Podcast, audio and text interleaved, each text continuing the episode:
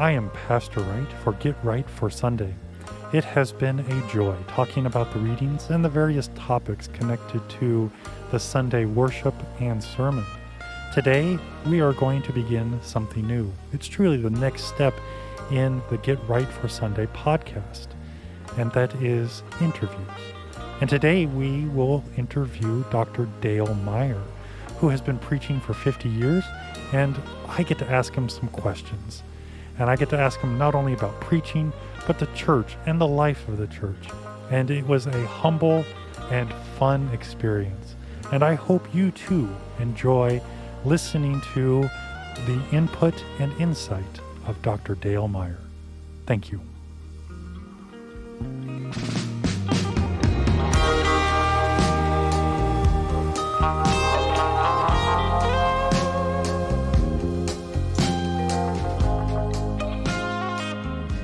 Greetings and welcome to a special episode of Get Right for Sunday.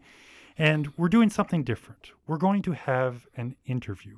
So I am Pastor Wright. I am accompanied with Vicar Leeper, and our special guest is Dr. Dale Meyer. he is super special. And today I would like to ask Dr. Meyer some questions about getting right for Sunday, but specifically from the preaching aspect of getting right for Sunday. But before I do that, Dr. Meyer, would you introduce yourself to our listeners? Well, my name is Dale Meyer. My father in Chicagoland was a milkman. It's okay. He married my mom. My mom is a stay at home mom. She's still alive, uh, 94 years old, and doing reasonably well. From little on, I wanted to be a, a, minister. There are some in the family. And so I went to some church schools and, and, and some public schools. And in 1973, I graduated from Concordia Seminary. And lo and behold, all these years later, I find myself now newly retired. Congratulations. It's a strange experience. Well, now you have all this free time to do amazing things like being interviewed. Yeah, supplement my income. there you go. Or not. well, with that, um, a couple episodes ago, it was uh, the Reformation episode. You introduced Get Right for Sunday with I've been preaching for 50 years. And this sparks my first question. It seemed longer to some people. some people. Within the 50 years of your preaching, what has changed? Not only the way in which you preach uh, and topics, but also what you've seen in preaching. There's a number of changes. One is is is the style of preaching. I think is more conversational today. Hmm. Uh, today, preaching involves more narratives, storytelling, illustrations. At least in our denomination, Lutheran Church Missouri Synod, eh, the thought used to be, and this was what was, was taught at the seminaries, is you're giving them the Word of God, not up there to tell stories.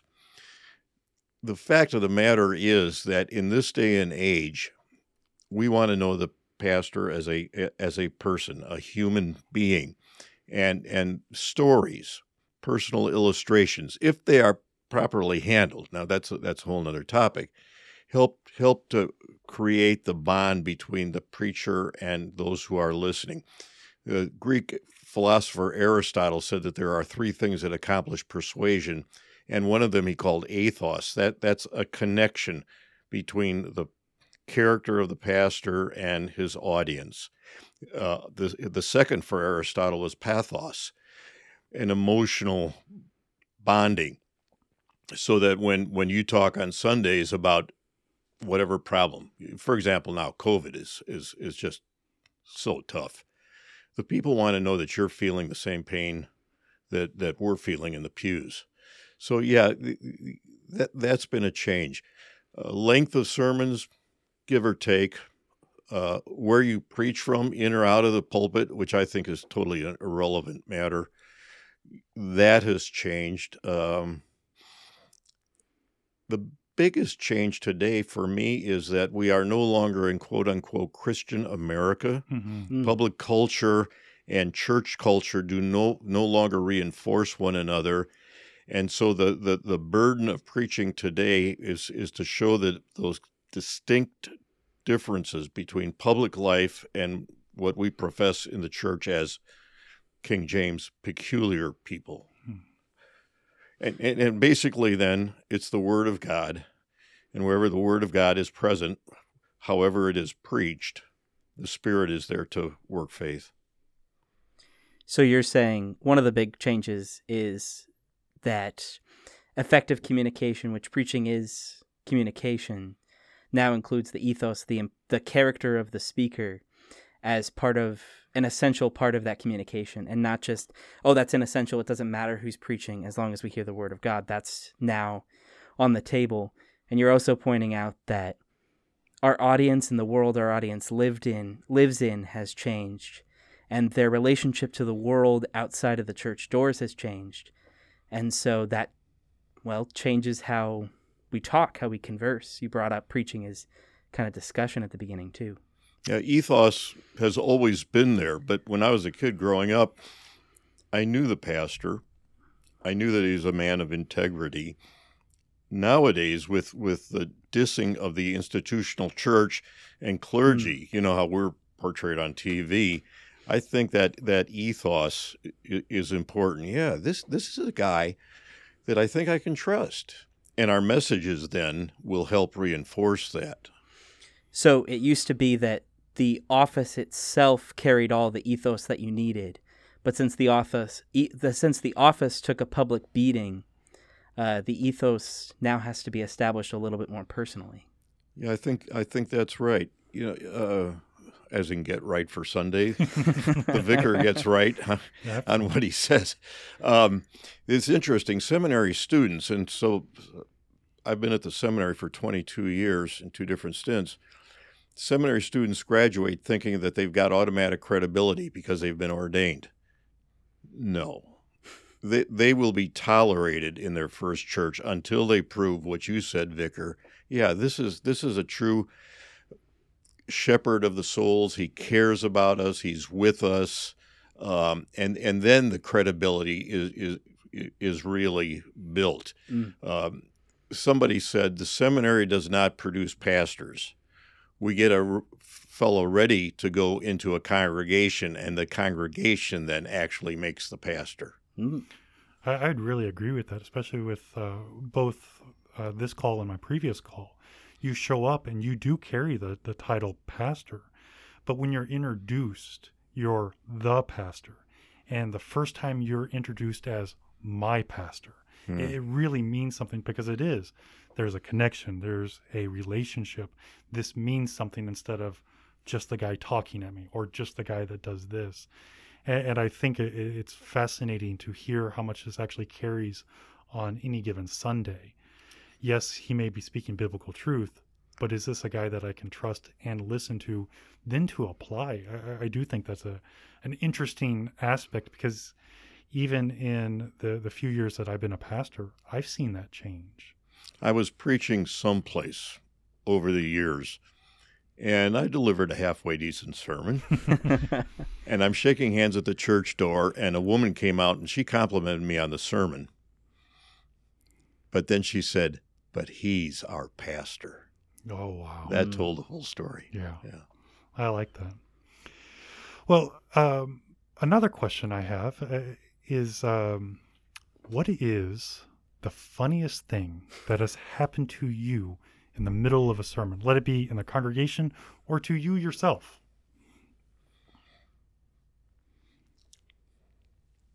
Well, things have happened. Now, the first thing that I think of wasn't funny, but but I served here at Holy Cross, and I've been privileged to be active in various ways at Holy Cross for what almost forty years. Well, we've got a big balcony. For those of you who haven't seen it, there's a huge balcony in this church. It seats about what 700 people. Yeah. A man passed out. Oh no! During my sermon. Oh my. Oh yeah. and and he was in the balcony sitting over there on the on the organ organ side of the balcony. Well, I could see that while I'm jabbering away. most of the congregation couldn't see it. So you had to make a decision. You know, do I stop or do I keep preaching? Well, the paramedics had come in, and so it was being being tended to. So I kept preaching. Now that was really a hard mental thing to do. Yeah. I think we pulled it off, and then when we went to the prayers, I I, I announced what had happened. So it it turned out for this this great saint fine, um, but but that's that's one thing that I I remember. Funny things that have happened have, have there have been many of them. I can't think of a specific, but I've opened my mouth and put in my foot. and and fortunately, you know, getting back to the ethos thing, they knew me. Yeah. Okay. So it, it's it's not like the political dog eat dog world. You know, it's our pastor, and you know he he does sometimes make a misstatement like that. So yeah, but uh, I, that that brings up those are those are two extremes. But one of the things that, that, that I love about preaching, and as a kid wanting to be a minister, I you know I never thought much about preaching, but there's an electricity that goes on, and and I wish that all our listeners could kind of be in the pulpit with us as we're looking at the crowd. We're thinking about what we're saying. And, and, and it shows the, the marvels of God's creation. The brain operates at any number of levels. Oh, yeah and and the great thing is this electricity. It's a it's a conversation back and forth, even though it looks like a monologue. You know, Dale's standing up here droning on and on, but you're playing with the mind, and and and I think you fellows get this. Uh, when when you craft your sermon, it's always as if it were a conversation. You're trying to trigger thoughts, react to their arguments, uh, and and so on. I just find that back and forth electricity exciting. You know, there's there's not many things in life that I find as exciting as as preaching or, or just generally speaking in public. And that and and and and this has to do with you know with the emotional thing. Right. Yep. Before we went on the air, we were talking about virtual worship. Mm-hmm. I and my wife listened for, to Holy Cross's stream for what six, seven months. Okay, because we were skittish about this thing. Uh, this thing being COVID, not Holy Cross. And and okay, we watched it. We got the content. It wasn't the same as being there. Mm. The vibes somehow get lost through the internet. Whereas when you're sitting there, there's something magical happening. Maybe it's not magical. It's it's the way God designed it. Mm-hmm. No, I'd actually agree with that because on the flip side, uh, and, and I've mentioned this a few times in sermons, preaching to a empty church, knowing that there's people listening, but there is not that connection. And not that you're looking for the, the nod or the, the shaking or emotional expressions, but the lack of connection really does create this vacuum did I say enough? Am I really talking to people? Is this just dry information that is being disseminated instead of that electricity? And I agree with you to, to stand in the pulpit and especially with the Holy Cross elevated pulpit, you really do get to connect and see everybody.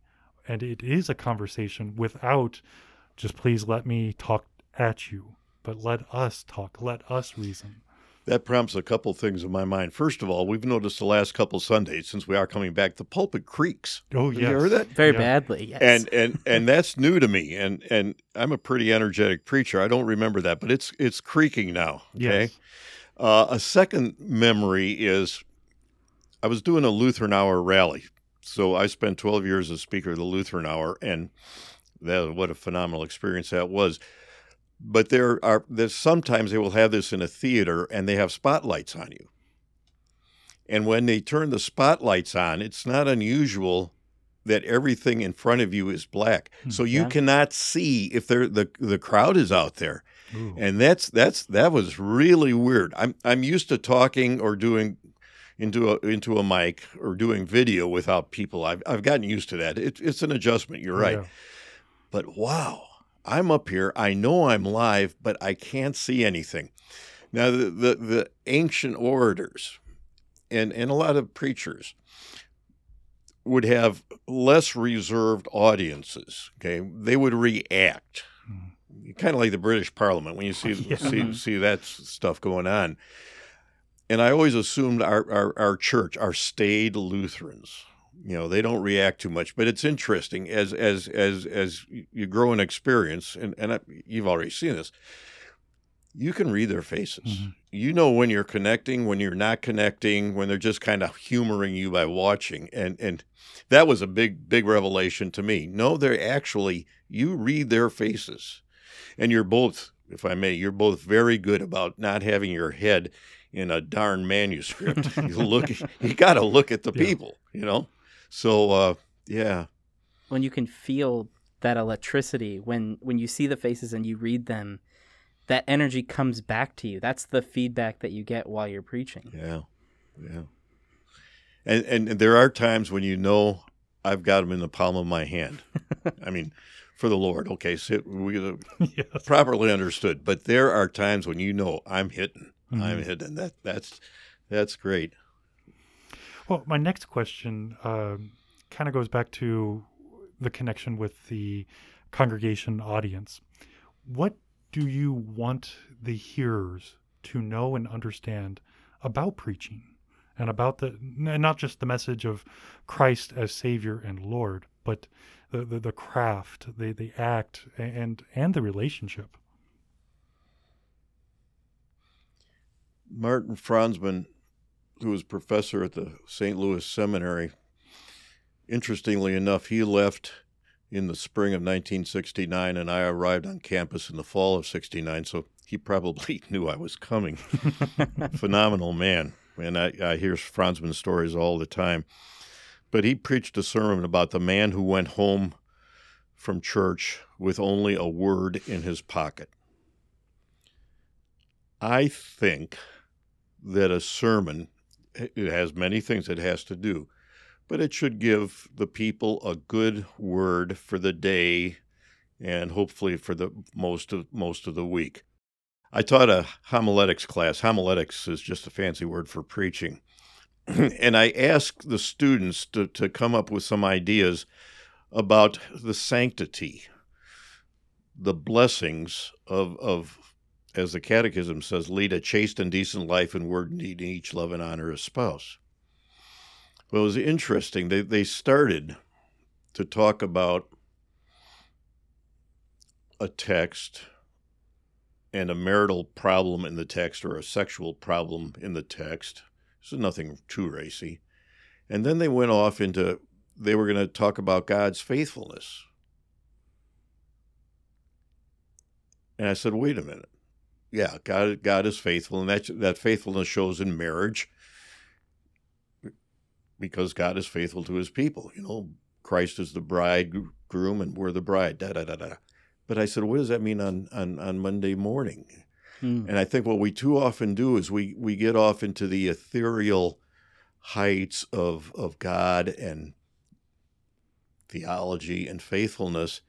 And hey, I'm the son of a milkman. What does all this mean on Monday? You know, when I'm just trying to make it and and Pastor, you and I have had these these yeah. talks yeah. for all the years years you've been here. Um, you know, most people didn't go to the seminary, so they want the shepherd, you know, to bring it down to where they live, kind of a you know, bring it down to my blue collar existence.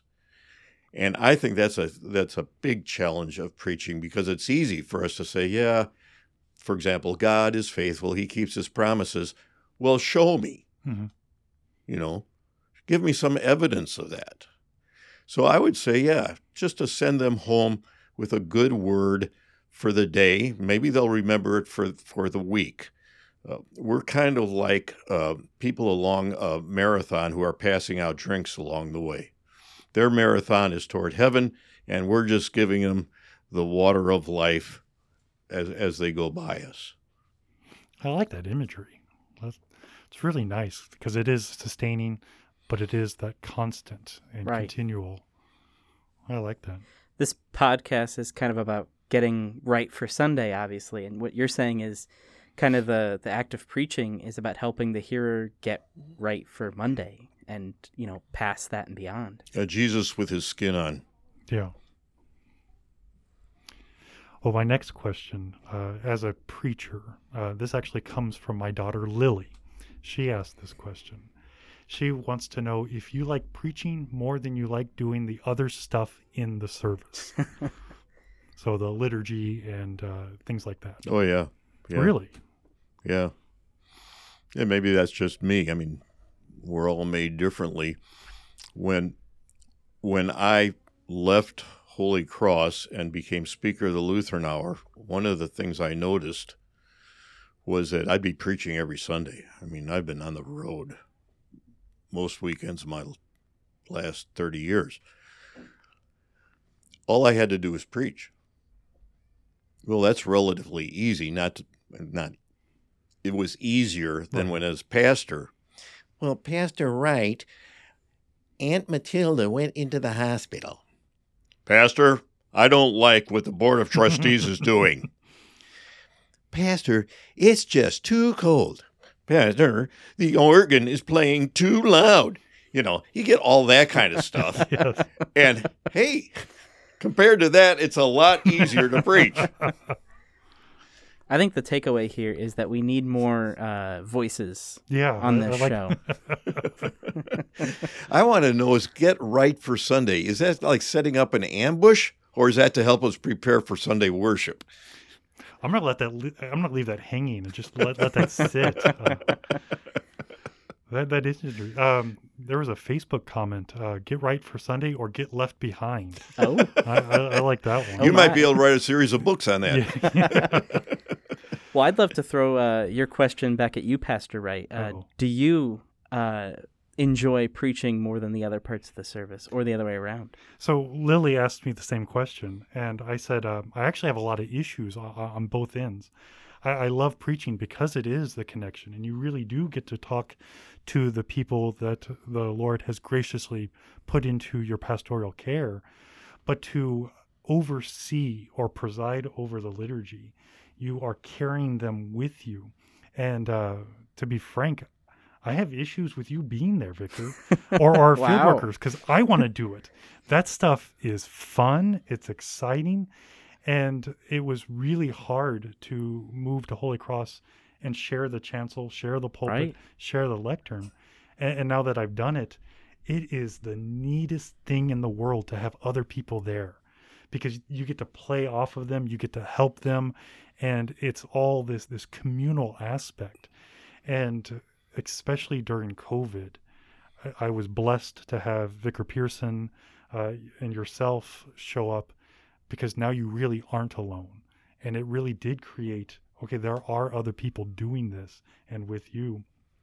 So um, I, I'm kind of skirting the, the, the question Right. because I really like doing both. I, I, I love preaching, but then to be able to speak the liturgy, those are God's very words to be given and to receive and to pass out. Um, and I, I think it's great. But to go back to your statement, there's been one or two times where I've had the pleasure of going to another congregation just to preach. And that is the coolest thing because you show up, say your stuff, wave at everybody, and you're gone. Yeah, yeah. Uh, uh, a couple of things to what you said. One is you are very good about bringing other people into the leadership of worship. You're not a control freak, and and and people pick up on that. Mhm. A second thing about preaching and, and liturgy and about being pastor in general is is besides the word of God, you're also shaping the character and the culture of the congregation for Yeah. years to come. And that's so important. You could get up and give a doctrinally correct sermon hmm and it would not change the the the, the culture of the Mhm. congregation because the the personality of the pastor was not conducive to that. Right. And and Dr. Walther in his book Law on Law and Gospel talks about that. There's more going on in preaching than than simply getting the doctrine right. Yes, you want to do that, Right. but but I th- I think you you. you you, you don't seem to be defensive at all, and, and that, that comes across. I mean, you have even used me once in a while. and then not again for six months. you got to space that out. Yeah. Just teasing. Well, Vicar, do you have any concluding questions you would like to ask as student and vicar? And since I'm no longer the president, I can can you? Oh yeah, That that's true. You know, I when I found out that I was uh, assigned to this congregation, I was a little worried because uh, this this vicarage assignment came with the caveat. You know, this is Dr. Meyer's congregation, and I was worried. I was especially worried about preaching to you because not only were you my seminary president, I also know you were a homiletician, a homiletics professor, and so I was. I was quite worried uh, coming in Really? about that, and I was I was grateful that you were doing the live stream so that I didn't have to look you in the face. Uh, you know, they told me years ago that I had the perfect face for radio, so Yeah. you're kind of confirming that. no, uh, we talked at the beginning of this episode about how preaching has changed and kind of where it was and where it is now. And so I guess my question as someone standing at just the start of my ministry at the very beginning, what's the path forward look like? If you have any, you know, thoughts or ideas on that. The path forward for Uh, especially as it pertains to preaching, yes. oh, I think it's it's it's phenomenal, and I wish I were younger. Um, first of all, when I go to hear a sermon, even in class when students are preaching, I just want them to speak to my soul. Okay, Uh, how do you prepare for Sunday, listener? Well, get right for Sunday is, is, is one way. But the other way is just get in touch with your feelings. I mean, Mhm. we all have feelings, and our feelings reflect the interaction of original sin in our hearts and the law that God put into our hearts at creation. And that stuff stirs up. It's kind of like a manure pit that has an agitator in it. Da, da, da. so, one of the ways to get prepared for Sunday, besides anticipating the lessons, is simply to get in touch with how you're feeling. Where's where's your gut at? Mhm. What I think is is so promising, and why I say I wish I were younger. We've come out of Christian America. Now, I don't think our older parishioners understand that. Right. Our, we're still a lot of us back in the 1950s. Da da. But people need the clear distinctions between Jesus' ways and the, the special life of the church and what's going on out there. Uh, and, and, and Sunday by Sunday, you can, you can draw those clear lines and you can teach. I was telling the students in, in homiletics, I said, you don't have to beat the people up for their sins. and they kind of push back. Well, the law is supposed to condemn. I said, the law condemns, but you don't have to clobber them with a two by four. We're getting beat up. COVID is beating us up. Mhm. What we have to do is explain what's Mm. going on here theologically, okay? What is the law doing? And explain this in a way that you, you, you see their eyes. Oh, yeah, yeah. I, re- I remember a time, it, it, and, and when you preach around, you use the same sermon several times. But I was talking about, I think most men are, uh, even churchmen are very angry. You could see their eyes open up. Well, that's kind of explaining and that opens up explaining what the law is doing and how the gospel tends to our our, our angers. So I I think it's great because, hey, Vicar, I don't know if you go into that candy store down on Demun. I haven't been there yet now. Yeah, well, I mean, it, it, I think it, this is a kid in a candy store sort of time. You just have there is so much going on. Yeah.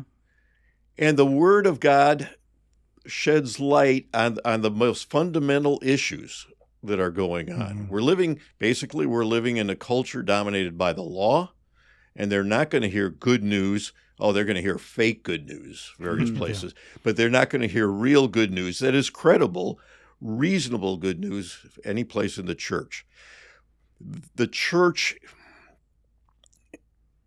has a different opportunity now than it did back when I was a kid. Today, the church has the opportunity to be what what uh, political scientists call a mediating institution. Ooh, can you explain what that means? I'm glad you asked. Okay, so you, you know where I live. I live Yes. across from the American Legion right here in Collinsville, Next to the helicopter. Next to the helicopter, and it's the old George Kreit house. Yeah. We used to run a hardware store in town, so it's a 90 year old home. Well, across the street is American Legion. What happens at the American Legion? You know, veterans come together, you know, to socialize, to talk, yeah, to have have beer, um, but they they reinforce one another. They affirm their fellowship, and and and and and they maybe not consciously, but but but they understand how as as veterans to go out into the world Mm-hmm. and what opinions you have. Okay. The church is a mediating institution that way. And Mm. especially in this day and age, when we don't have a public culture that is hospitable and complementary to, to the mission of the church, a public culture that is often adverse, indifferent, hostile to the message of the church. How am I going to cope with this? Is the government going to be my savior? Well, of course not. We have hyper individualism. You know, I, I can't deal with these idiots at work or wherever it happens to be. Well, who is going to teach us that we are loved and that we have a, a, a godly role in society, how to function in society, how to carry out the commandments of the second table in a way that's that's unique. That's the mediating institution. It's it's like when you sit at the at at, at, at the supper table, Mhm. okay, Yeah. and your kids say, "Well, what about this and what about that?" And I'm upset by this. And. Well, mom and dad teach them how to handle what's going on at say school, okay. Unlike Christian America, the last century, when things were complementary, public life and, and church life, now the church not only has an opportunity, I think we have the duty to teach what does it mean Mm. to fourth commandment, obey authority, fifth commandment, promote life, sixth commandment, promote chastity and, and decency, seventh commandment, to honor property. Property is divinely sanctioned. Eighth commandment, reputation, social media. So this this is all new. So I mean, vicar, you're a kid in a candy store, and and God give you 50 more years to preach because there's no limit to what you can do. Yeah. No, I appreciate that. And the shift from the the spiritual two by four to the opportunity to to guide and be something unique and, and different in our the lives of our hearers and in our culture. Again, this is a, a special episode of Get Right for Sunday. It really opens up the aspect of what we do on Sunday does carry on into the rest of the week. And, Dr. Meyer, I really appreciate you being the willing to come, hang out with us, uh, let us probe your, your mind, answer your questions. Did you find anything? We, we, we found a lot of great nuggets. But with all of this, though, the joy of there's so much more than just a guy talking, so much more than just the Bible.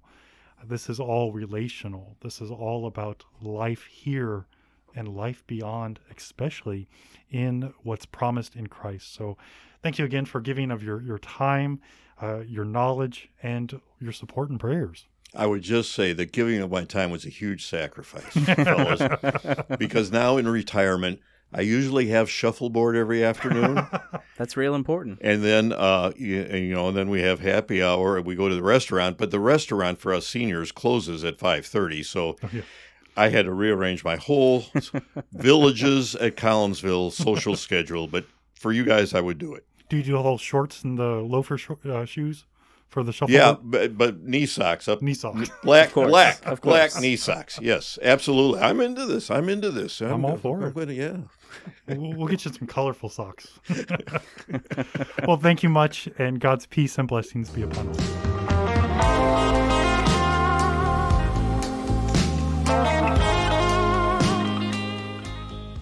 Thank you for joining us for this interview with Dr. Dale Meyer. If you found this edifying, beneficial, or even helpful, please share this with others that they too might find the insights of Dr. Meyer helpful in the preparation for Sunday worship and Sunday sermons. If you would like to further the conversation or if you have any comments about what you heard, please do not hesitate to reach out to us at our email, getrightforsunday at gmail.com. Thank you, and God's blessings be upon you.